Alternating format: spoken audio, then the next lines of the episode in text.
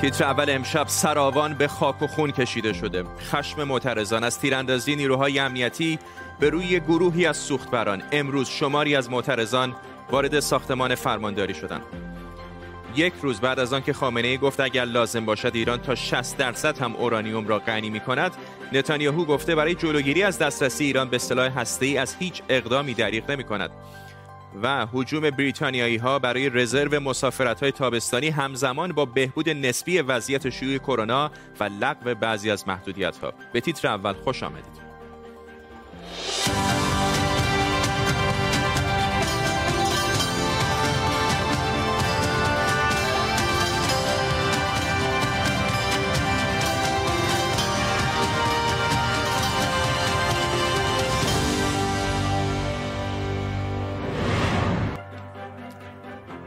سلام به شما. امروز در سراوان معترضان به تیراندازی نیروهای سپاه به سوختبران به داخل ساختمان فرمانداری سراوان هجوم بردند. نیروهای انتظامی و امنیتی با استفاده از گاز اشکاور با معترضان درگیر شدند و تعدادی از معترضان هم بازداشت شدند.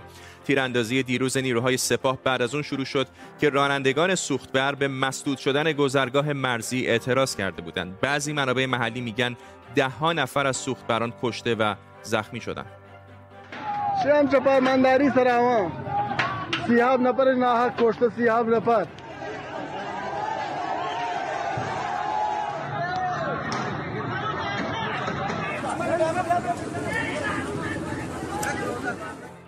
محمد هادی مرعشی معاون امنیتی انتظامی استانداری سیستان و بلوچستان هم شلیک به سوختبران رو به ماموران پاکستان نسبت داده و گفته در این حادثه دو نفر کشته و شش نفر زخمی شدند. در طول برنامه به کمک تیمی از کارشناسان و خبرنگاران این خبر و خبرهای دیگر رو دنبال می‌کنیم. پیش از همه بریم سراغ رحیم بندویی فعال سیاسی و عضو حزب مردم بلوچستان از لندن. آقای بندویی ما امروز خیلی تلاش کردیم در منطقه با منابعمون تماس بگیریم. اینترنت قطع هست ارتباط برقرار کردن بسیار دشوار هست. شما چه شنیدید آخرین وضعیت اونجا به چه شکلی الان؟ متاسفانه اینجور فرمودید اینترنت قطع هست و در پاسخ به این کشتاری که در واقع اونجا سر مرز انجام دادن که متاسفانه کشتار مردم بلوچ روزانه امر عادی است اونجا. ولی امروز یک جا بخوان بر اساس اون کلیپی که پخش شد نزدیک 37 نفر اسم بردن ایشون بخوان بکشن واقعا یه امر غیر عادی است. متاسفانه این جنایت روزانه اونجا ادامه داره ولی برای می‌بینیم که داره تشدید میشه این جنایت. یکی از نکات بسیار مهمی که مطرح اینه که مردم شستون یا اون شهر سراوان به دلیل خشمی که از این مسئله داشتن رفتن جلو فرمانداری اعتراض بکنن. به پس از اینکه مواجه شدن با عکس العمل شدید اونایی که برای نظارت می‌کردن نگهبانی می‌کردن از فرمانداری نهایتا رفتن و فرمانداری تصفیه کرده و بنابراین شنیدهایی که ما شنیدیم الان در واقع مردم بلوچ نه تنها در اون شهر بلکه شهرهای مختلف هم مورد حمایت قرار گرفتن این مردم تراوان حتی میگن در واقع جرأت کردن و رفتن. حتی جایی که مقر سپاه پاسداران هست محاصره کردن. به دلیلی که تمام این مشکلاتی که الان توی اون منطقه در ارتباط با کشتار هست متاسفانه با مدیریت سپاه پاسداران بخش مرصاد سپاه پاسداران هست. و متاسفانه یکی از نکات نکته خیلی مهمی که لازم است مطرح بشه این است که کلا مدیریت قاچاق و فرماندهی قاچاق در کل ایران در دست سپاه پاسداران و الان اگر چنانچه این مسئله سوختبری به عنوان امر قاچاق حساب میشه اولین قاچاق بر اتفاقا اونجا خود سپاه پاسداران است که تانکر تانکر در اونور می‌برن میفروشن و بنا به خاطر همین رقابتی که با همین جمع بسیار بیکار واقعا بلوچی که اونجا هست راه و چاری ندارن جزی که برای یه مقدار بنزین ببرن اون طرف بفروشن و مواد غذایی بخرن بیارن نیوت ندارن. حتی می‌خوان همین رو از اونها بگیرن و فقط برای خودشون رو دلیلش همینه که رفتن اون معبری رو که معمولا خودشون اجازه می‌دادن و در مقابل رشوه مسلما اجازه می‌دادی که بعضی برن از اونور و برگردن. متاسفانه رفتن همون معبر رو هم بستن. خب مردم اعتراض کردن. به خاطر اعتراضی که اونجا به خاطر اون بستن بوده برای سپاه پاسداران رگبار رسد و من شنیدم که شما اصلا می‌کردید که نیروهای پاکستان بوده. ما اخباری داریم که میگن حتی به اصطلاح نیروهای پاکستان از اون طرف نگاه کردن به کمک کردن به اونایی که زخمی بودن اونایی که بردنشون اونور مرز زخمی بودن کمک کردن که با قول معروف مداوا بشن. در نتیجه این حرف بسیار بسیار غیر واقعی است که میگن که اون طرف به نیروهای نظامی پاکستان حمله کرد. و متاسفانه این دفعه همش توسط خود سپاه پاسداران بوده و کلیپ هایی که الان مطرح شدن بسیار در دسترس از همه می‌تونن ببینن اونجا چه خبر هست. ممنونم از شما رحیم بندوی فعال سیاسی و عضو حزب مردم بلوچستان از لندن با ما. همزمان در ایران محمد باقر غالیباف رئیس مجلس گفته که مجلس برای تعامل با دولت و حل اختلافات در مورد توافق سه ایران با آژانس بین‌المللی انرژی اتمی یک کمیسیون حل اختلاف تشکیل میده. رئیس مجلس گفته تشکیل این کمیسیون در راستای سخنان رهبر جمهوری اسلامی که دیروز از مجلس و دولت خواسته بود اختلافاتشون رو حل و فصل کنند. وزیر خارجه ایران محمد جواد ظریف هم امروز گفته در اختلاف بر در اختلافات بر سر توافق هسته‌ای اول آمریکا و اروپا باید گذشته رو جبران کنند. قانون متوقف کردن اجرای پروتکل الحاقی اجرا میشه. بله از از صبح امروز این قانون اجرا شده. جای طرفین رو عوض نکنید. خاطی در این قضیه آمریکا و اروپاست. کسی که تجاوز کرده به حقوق بین الملل آمریکاست. اگر می‌خوان برگردن باید روش ترامپ رو متوقف بکنن. اگر ادعا دارن که روش ترامپ شکست خورده است باید متوقفش بکنن. اون وقت ما هم اقداماتمون رو برمیگردونیم. مرزاد بروجردی رئیس دانشکده امور بین‌المللی ویرجینیا تک از لس آنجلس با ماست. آقای بروجردی هر دو طرف هم آمریکا هم ایران هی سیگنال هایی میفرستن که طرف مقابل باید یک اقدامی انجام بده. از آنچه که تا اینجا دیدید به نظرتون احتمال اینکه کدام یک پا پیش بذاره جدیتر هست؟ ارز کنم ببینید این تصمیمی که آقای قالیباف گرفتن که کمیسیون حل اختلاف با محوریت شورای امنیت ملی برقرار بشه به نظر من به معنی این خواهد بود که یعنی دولت برنده این جدال با مجلس هست. چون آقای صالحی به عنوان رئیس آژانس آژانس اتمی ایران بدون اجازه رهبری و شورای امنیت ملی یک چنین تصمیمی رو نمی‌گیره. بنابراین به نظر من آنچه که اتفاق داده این هست که ایران داره وقت می‌خره با این قرار با این توافق سه ماهه که بتونن مذاکرات رو شروع بکنن چون اونها هم فکر می‌کنم می‌دونستن که یک ماه برای دولت آقای بایدنی که هنوز درگیر هست با مسئله اینکه وزراش بتونن از کنگره امریکا تاییدیه بگیرن زمان مناسبی برای این مسئله نبوده. واقعیتش اینه که هم امریکا و هم ایران هر دوتا ببینین مسائل داخلی دارن. یعنی جناهای داخلی دارن که اینها می‌تونن سنگ اندازی بکنن. همونجوری که مجلس داره برای دولت آقای روحانی سنگ اندازی در مورد ایران واقعا جدی هست به نظر شما یا واقعا رهبر اگر بگه باید مذاکره بکنیم دیگه تمامه دیگه اینطور نیست؟ نه اگر رهبر بگه که کاملا همینجوره ولی الان مسئله این است که مجلسی ها با در نظر گرفتن اینکه کمتر از سه ماه به دوره آقای روحانی باقی مونده و احتمالا به خاطر حساب هایی که خود آقای غالیباف برای شرکت در انتخابات ریاست جمهوری داره دارن یک چنین مسئله ای رو مطرح می‌کنن. حرفای دیروز آقای خامنه ای هم که ما می‌تونیم غنیسازی رو تا 60 درصد بالا ببریم فکر می‌کنم یک پیامی بود به نیروهای داخلی. چون واقعیتش اینه که ایران برای تمام اون کارهای اتمی که صحبت کرده احتیاج به غنیسازی تا 60 درصد نداره. غنیسازی 60 درصد وقتی هست که اورانیوم استفاده میشه برای مثال در سابمارین ها یه اتمی امریکا در منطقه داره. زیر دریایی ها ممنونم از شما. مرزاد بورجردی رئیس دانشکده امور بین المللی ویرجینیا تک از لس آنجلس در کالیفرنیا با ما. امروز در ایران فرماندهی نیروی قدس سپاه پاسداران گفته آمریکا فقط باید با زبان زور باهاش صحبت کرد. اسماعیل قانی جانشین قاسم سلیمانی همچنین گفته اسرائیل به دلیل ترس از مقاومت ارتفاع دیوارهای بتونی دور خودش رو افزایش میده. کسی که مثل امریکا چیزی غیر از زبان زور نمی‌فهمد باید باش با چه زبانی صحبت کرد. مسیر مقاومت هر روز قویتر شده. رژیم سهیونیستی فکر می کند که با تلاش های مذبوحانش می تواند مقاومت رو ضعیف کند. اگر می توانست مقاومت رو ضعیف کند چرا در همین الانی که اینقدر سر صدا را انداخته بالاترین و با ارتفاع ترین دیوارهای بتونی رو داره دور خودش می‌کشه. همزمان در اسرائیل بنیامین نتانیاهو گفته هر کاری که لازم باشه انجام میده تا جمهوری اسلامی به بمب اتمی دست پیدا نکنه. این صحبت ها در حالی امروز گفته شده که رهبر جمهوری اسلامی علی خامنه ای دیروز گفته بود اگر لازم باشه تا 60 درصد هم اورانیوم رو غنی سازی میکنن بخشی از صحبت های همین امروز نتانیاهو رو بشنویم לא נאפשר למשטר הקיצוני והתוקפני שלכם להתחמש בנשק גרעיני. לא עשינו את מסע הדורות של אלפי שנים חזרה לארץ ישראל כדי לאפשר למשטר ההזוי של האייתולות לסיים את סיפור התקומה של העם היהודי. עם הסכם או בלי הסכם, אנחנו נעשה הכל כדי שלא תתחמשו בנשק גרעיני. بریم به تل آویو همکارم بابک اساقی از اونجا به ما پیوسته. بابک بیشتر بهمون بگو در مورد صحبت های نخست وزیر اسرائیل. بله تهدیدات متقابل ایران و اسرائیل ادامه داره و در روزهای اخیر تندتر هم شده. امروز بنیامین نتانیاهو در آستانه جشن پوریم که داستانی مذهبی هستش که به ایران هم ربط داره گفت به کسانی که به دنبال نابودی ما هستند مانند ایران و حامیان او در خاورمیانه می‌گوییم که 2500 سال پیش یک ستمگر دیگر در ایران سعی در نابودی ما داشت که او شکست خود امروز هم ستمگر امروز ایران مطمئن باشه که شکست خواهد خورد. او گفتش که به رژیم افراطی و تهاجمی ایران اجازه دستیابی به سلاح هسته ایران نخواهد داد. چه با توافق و چه بی توافق. نتانیاهو گفتش که ما پس از هزاران سال به سرزمین اسرائیل بازگشتیم و به رژیم آیت الله ها اجازه نخواهیم داد که این رستاخیز قوم یهود را به پایان برسونند.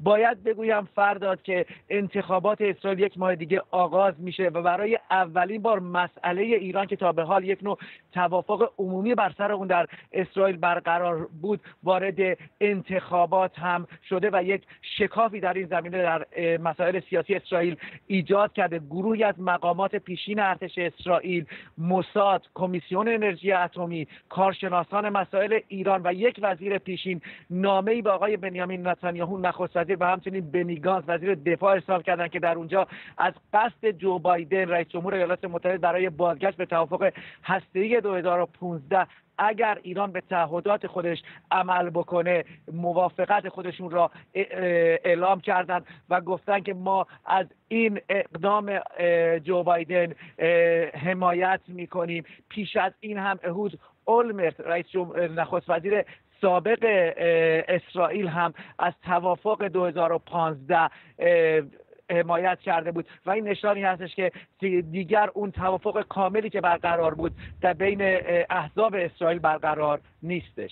ممنونم از تو بابک اساقی خبرنگار ما در تل‌آویو تصاویر زنده داریم از مجلس سنای آمریکا جایی که یکی از جلسات این مجلس به بررسی یورش کنگره اختصاص داره. اگر به یاد داشته باشید ششم ژانویه بود که تعدادی از طرفداران دونالد ترامپ رئیس جمهوری سابق آمریکا در اعتراض به نتیجه انتخابات ریاست جمهوری آمریکا به ساختمان کنگره یورش بردند و آرامش رو در این ساختمان به هم زدن. همین باعث شد که تلاشهایی برای استیزاه دوباره دونالد ترامپ هم در کنگره آمریکا به جریان بیفته. هرچند این استیزاه در نهایت به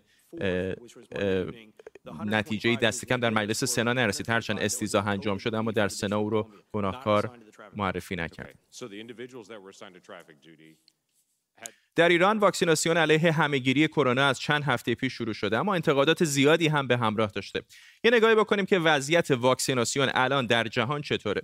تازه ترین برآوردها نشون میده که تعداد مبتلایان به بیماری کووید 19 در سراسر جهان به حدود 112 میلیون نفر و تعداد جانباختگان به حدود 2 میلیون و 500 هزار نفر رسیده از پارسال پژوهشگران با سرعت دست به کار شدند و چند واکسن درست کردند که اینها تا به حال تونستن تایید اضطراری سازمان جهانی بهداشت رو بگیرن. واکسن دیگری هم هست که هنوز به تایید سازمان بهداشت جهانی نرسیده ولی دیماه گذشته اداره دارو و غذای آمریکا تاییدش کرده و الان دارن ازش استفاده می‌کنن. در چین و روسیه هم چند واکسن دیگه ساخته شده. این نقشه جهانی آغاز واکسیناسیون در جهانی که در بیشتر کشورها از یکی دو ماه پیش شروع شده. همینطور که می‌بینید آمریکا اسرائیل و حالا اینجا بریتانیا با سرعت در حال واکسینه کردن کل جمعیتشون هستند چین هم واکسیناسیون رو از مدتها قبل شروع کرده و میگه بیماری رو مهار کرده. در حالی که رشد اقتصادی تقریبا همه کشورهای دنیا در سال گذشته منفی بوده رشد اقتصادی چین به سرعت به حدود دو درصد رسیده. اما خیلی از کشورهای فقیر نمی‌تونن واکسن بخرن و به همین خاطر سازمان جهانی بهداشت از طریق برنامه‌ای به اسم کووکس تسهیلاتی برای خرید واکسن در اختیارشون گذاشته. اونا میگن تا وقتی واکسیناسیون جهانی نشه خطر همهگیری هم برطرف نمیشه. بعضی از کشورها گفتن که تا تابستون همه جمعیت یا دست کم جمعیت بزرگسالشون رو واکسینه می‌کنن و بعضی هم گفتن کار واکسینه کردن ممکنه تا آخر سال میلادی طول بکشه که با انتقاداتی روبرو شده.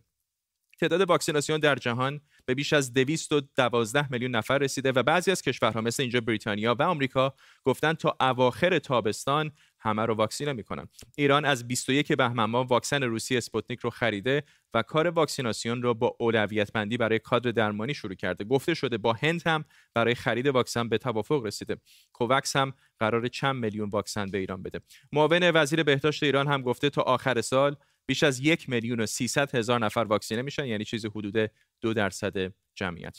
ماهان غفاری محقق همگیرشناسی و تکامل ویروس از دانشگاه آکسفورد از همین شهر با ماست. آقای غفاری چیزی که همه دارن میگن در جامعه پزشکی به نظر میاد این هست که تا زمانی که همه واکسینه نشیم مسئولیتی در واقع قابل تصور نیست برای همه مردم دنیا. درسته ما در وهله اول هدف همین بود که بتونیم با واکسینه کردن افراد مسن مشخصا اگر بخوایم به برنامه استراتژیک ایران داشته اشاره بکنیم افرادی که در خانه سالمندان هستند پزشکان کادر درمانی که در آیسیو ها مشغول به کار هستند و سپس مجروحین جنگی افراد بسیار مسن افرادی که بیماری زمینه دارن اینها رو ما در وهله اول بتونیم واکسینه بکنیم که جلوی بار فوت رو بگیریم. برای ایران شاید این جمعیت چیزی نزدیک به 10 میلیون باشه. همون رقم یک میلیونی. و بعد در واقع در نهایت برسونیمش به حدی که بتونه عمده جوان، جوانان جامعه رو هم در بر بگیره. ایمنی که بتونیم واقعا مقابله بکنیم با این. چون تا وقتی این اتفاق نیفته اپیدمی به طور غیر قابل مهار می‌تونه در جامعه به چرخش درد و می‌دونیم ایمنی با ابتلای طبیعی هم نسبت به این بیماری کرونا در واقع پایدار نخواهد بود و اون واکسیناسیون هست که اون تضمین رو به ما میده. اشاره کردید به برنامه ایران. یک میلیون و هزار نفر رو پایان سال شمسی در واقع گفته بودن.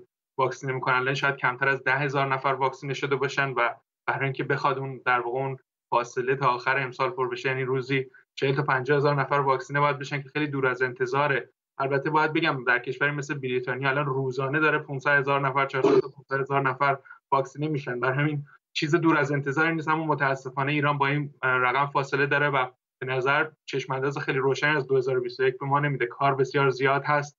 و واکسیناسیون عمده جمعیت هنوز باید در ایران رخ بده که انجام نشده.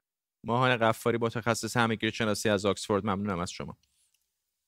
اما بشتابید که قفلت موجب پشیمانی است این حالا دیگه کم و بیش مضمون آگهی های تعطیلات تابستونی در بریتانیا است. از دیشب که بوریس جانسون نخست وزیر بریتانیا برنامه چند مرحله پایان محدودیت های مربوط به بیماری کرونا رو تا 31 خرداد اعلام کرد کاروبار شرکت های گردشگری که تا الان کساد بوده سکه شده. مثلا ظرف دیشب تا امروز صبح 500 درصد پیشخرید سفرهای تابستونی بزرگترین شرکت خدمات مسافرتی بریتانیا افزایش پیدا کرده. حجوم مشتریان اونقدر زیاد بوده که خیلی از این شرکت ها با ترافیک شدید سایت هاشون روبرو شدن. اینجا در استودیو همکارم بردیا افشین به ما پیوسته که فکر می‌کنم احتمالا داره برنامه سفرش رو هم میچینه. اینقدر زندگی همه ما مختل شده من حتی مومم نمی‌تونم الان کوتاه بکنم مشخصه که فقط با ژل نگه داشتم خودت می‌دونم که دست به کار شدی خودت انجام دادی. ولی جالبه که یه عده از همین الان دست به کار شدن و دارن بلیت می‌گیرن برای مسافرت تابستانی. و یادآوری کنم که تو بریتانیا اواخر اردیبهشت ماه که روشن میشه که آیا مردم می‌تونن سفر بین المللی بکنن یا نه اما همین برخورد محتاطانه دولت محافظه کار. بهشون این جسارت رو داده که با دل و جرأت زیاد برن سفرهای تابستونی خودشون رو براشون برنامه ریزی کنن. البته زمستون تو سرمای زمستون این ماها به صورت سنتی بریتانیایی برنامه روزهای داغ تابستونیشون رو میچینن. اما باید گفتش که مطمئن نیستن که بتونن چمدوناشون رو ببندن یا نبندن چون که حتی از توی خود دولت حتی پیش از روز گذشته که این طرح اعلام بشه پیغام های متناقضی رسیده می‌شد. مثلا وزیر بهداشت می‌گفت سفر برید یا وزیر راه ترابری میگفتش که سفر نرید. با این حال این پیغام های متناقض همچنان وجود داره و طرح بریتانیا طرح بسیار محتاطانه است. مشروط به رفتار مردم و به رفتار ویروس و جفتشون هم غیر قابل پیش بینی حالا اگه اینجا همه واکسینه بشن ممکنه مثلا کشورهای میزبان مقصدهای گردشگری بهشون اجازه بدن که با پاسپورت های کووید 19 به اونجا برن. اما ما نمی‌دونیم که آیا در کشورهای مقصد ویروس های جهش یافته وجود دارن یا خیر. و این می‌تونه سوالای ناجوابی برامون باقی بذاره. نادانسته هنوز خیلی زیاد هست. ممنونم از تو بردی. افشین اینجا در استودیو با ما. بریم به حدود دوازده هزار کیلومتر دورتر از اینجا از لندن. حامد بهروان جهانگرد و تولید کننده برنامه همسفر از بالی در اندونزی. با ما آقای بهروان شما جای خیلی خوبی هستید. جایی که خیلی از بریتانیایی ها آرزو دارن الان اونجا باشن. یکی از کشورهایی که صنعت توریستش بسیار قوی هست همون اندونزی هست. آیا اونجا دارن خودشون رو آماده می‌کنن برای فصلی جدید و پایان کرونا و میزبانی از مسافران؟ دارن سعی می‌کنن فرداد خودشون رو آماده بکنن ولی اوضاع صنعت گردشگری بالی همچنان جالب نیست. اقتصاد بالی 80 درصدش کاملا متکی به صنعت گردشگری است. در سال 2019 بیش از 6 میلیون نفر از این جزیره دیدن کردن این میزان یک افت 83 درصدی داشته. معمولا این زمان اینجا قلقله است ولی الان کاملا خلوت خیلی از مغازه ها رستوران ها و کافه ها ورشکست شدن و دیگه هیچ وقت نمی‌تونن دوباره آغاز به کار بکنن. بله دارن سعی می‌کنن خودشون رو آماده بکنن ولی مجهول های خیلی زیادی وجود دارد. در حال حاضر هتل ها کاملا خلوت و خالی هستند. خیابان ها کاملا خالی. یک حالت یک شهر ارواح شده. اگر سالیان پیش اینجا بودید می‌بینید. یک اتفاق خیلی عجیبی هم که افتاده اینه که حتی میمون های بالی که یکی از جذابیت های این جزیره به حساب میان که قبلا از گردشگرها موز و خوراکی می‌گرفتن حالا به دلیل نبود گردشگرها تقریبا مهاجمتر شدن و خشمتر شدن و این یکی از عوارض عجیب نبود گردشگر در این جزیره است. حین صحبت شما این تصاویر زیبای بالی رو هم سمت راست می‌دیدیم که فکر می‌کنم خودتون برامون فرستادید. آقای بهروان شما به حال گردشگر هستید برای کار. یعنی بخشی از کارتون این هستش که سفر بکنید به کشورهای مختلف. چطور بوده این یک سال گذشته؟ تجربه عجیبی باید بوده باشه برای شما؟ خیلی سخته. یکی از سختترین چیزاش اینه که قوانین هی روز به روز عوض میشن. وقتی شما وارد کشوری میشید شاید فرداش یکو قوانین کامل عوض بشه و یا توی اون کشور گیر بیفتید و یا اینکه سریع مجبور باشید خارج بشید. کشور بعدی می‌تونه قوانینش لحظه که شما در هوا هستید حتی عوض بشه و اینکه در کشورهای مختلف هی باید قرنطینه بکنید یه ذره کار خیلی سخت کرده. ولی باید در نظر داشت که حتی قبل از کووید هم کشورهایی بودن که از شما واکسن مشخصی می‌خواستن هینه ورود. برای مثال من وقتی می‌خواستم از برزیل به کلمبیا برم باید نشون می‌دادم که واکسن تب زرد زدم. در نتیجه شاید کم کم به یک نرمالی برگردیم ولی یک نرمال جدید خواهد بود و مردم باید عادت بکنن که یا باید تست بدن یا باید واکسن رو زده باشن یا هین ورود به یک کشور مجبور بشن از دو روز تا حتی چهارده روز در قرنطینه باشن. ولی خب اگه اهل سفر باشید باید پیه این چیزها رو هم به تن خودتون بمالید. فعلا که به همین تصاویری که شما برامون فرستادید باید قناعت بکنیم. ممنونم. حامد بهروان جهانگرد و تولید کننده برنامه همسفر از بالی در اندونزی با ما. بیت کوین فقط یک توی یک روز بیش از ده درصد از ارزشش رو از دست داده. بعد از صحبت های جنتی الن وزیر خزانه داری آمریکا که گفت بیت کوین برای انجام معاملات ناکارآمده و اغلب برای امور مالی غیر مجاز استفاده میشه ارزش بیت کوین به زیر 50 هزار دلار رسید. این در حالی که ارزش بیت کوین فقط همین دو روز پیش با ثبت یک رکورد جدید به بیش از 58 هزار دلار رسیده بود و خیلی ها منتظر ثبت های جدید بودند بابک جلیلوند کارشناس رمز ارز و فناوری بلاکچین از آمستردام با ماست. آقای جلیلوند این بحثی که بالاخره دولت ها چطور با بیت کوین و رمز ارزهای دیگر تعامل خواهند کرد خب مدت ها هست مطرحه. ضوابط زیادی هست برای بانک ها در مورد تراکنش تراکنش هاشون که در, در واقع در مورد رمز ارزها نمی‌تونن این کار رو اعمال بکنن. فکر می‌کنید در نهایت این دعوای بین دولت ها و بلاکچین به کجا خواهد رسید؟ سلام عرض می‌کنم خدمت شما و بیننده های محترمتون ارزم به حضورتون که در نهایت مجبور هستن که یک تعاملی رو با همدیگه داشته باشن و بتونن در واقع دولت ها باید بتوانند با update کردن و به کردن قوانین خودشون از این تکنولوژی استفاده بکنن. این موضوع شاید تو دهه 90 خیلی در واقع در خصوص استفاده از اینترنت هم بودش این مسئله که با حضور اینترنت و در واقع با ظهور اینترنت و هجوم در واقع شرکت ها به سمت استفاده از این ابزار و تکنولوژی قوانینی که قبل از اون وضع شده بود همخوانی نداشتش و دولت ها مجبور شدن قوانین خودشون رو به روز کنن و سعی کنن قوانین بیشتر و در واقع یا بهتری رو که همخانی داشته باشه با این ابزار جدید وضع کنن. این اتفاق قاعدتا برای بیت کوین و بلاک چین هم خواهد افتاد. خب این این نوساناتی که حالا شما هم اشاره کردید خیلی طبیعی هست توی این بازار. بیت کوین توی سال بیت کوین توی سال گذشته نزدیک به 380 درصد رشد داشته و اصلاح 20 یا 30 درصدی در یک مقطع کوتاه امری کاملا طبیعی هستش. کما اینکه این اتفاق چند هفته پیش برای تسلا هم افتاد که آقای ایلان ماسک از ثروتمندترین فرد دنیا تبدیل به دومین نفر شدش این اصلاحات توی هر مارکت و توی هر بازاری طبیعی هستش و در نهایت این تکنولوژی هستش که می‌تونه موفق باشه و جایگاه خودش رو تثبیت بکنه. ممنونم از شما بابک جالیوند کارشناس رمز ارز و فناوری بلاکچین از آمستردام. با ما به این ترتیب می‌رسیم به پایان تیتر اول امشب. کمی دیرتر می‌تونید این برنامه رو در یوتیوب با زیرنویس هم ببینید. تا فردا و تیتر اولی دیگر. بدرود.